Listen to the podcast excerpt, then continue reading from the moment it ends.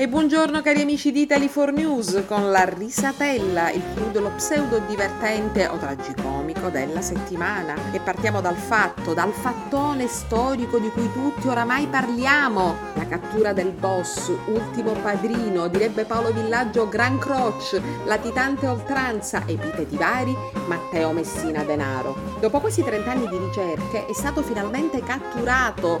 È stato catturato al bar? No, è stato catturato nella clinica. No, è stato catturato mentre provava a fuggire da una uscita secondaria. No, è stato catturato mentre aveva già raggiunto il suo autista al parcheggio. Amici, ma dove è stato catturato?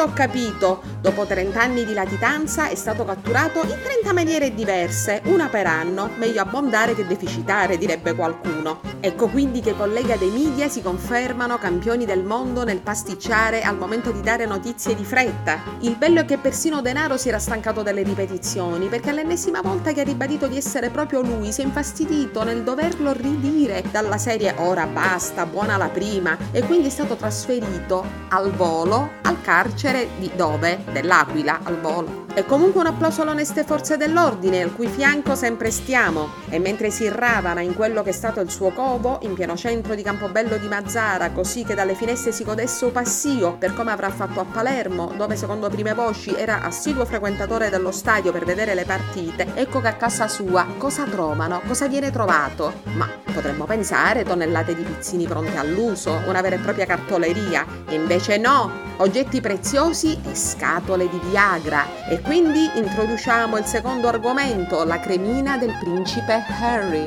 Ma vi pare normale che abbia problemi a scongelare qualcosetta e infine lo abbia fatto con la crema che gli ricorda l'odore della madre? A questo punto non sappiamo se il noto brand stia avendo il top delle vendite o abbia già calato la sala cinesca per la vergogna. Infine in tema, Damiano De Maneskin, dove i pantaloni da cowboy con sculettamento nell'ultimo video appare nudo, cercando dando così una personale identità dopo che il pubblico spesso gli rinfaccia di fare più che dei nuovi brani del remake. Forse però stavolta avrebbe davvero dovuto fare un buon remake, un copia e incolla, pescando tra le foto non so del buon Siffredi. E con questo è tutto, bye bye alla prossima con i paradossi più assurdi dei giorni a venire. Ciao da Tele4 News, restate in ascolto!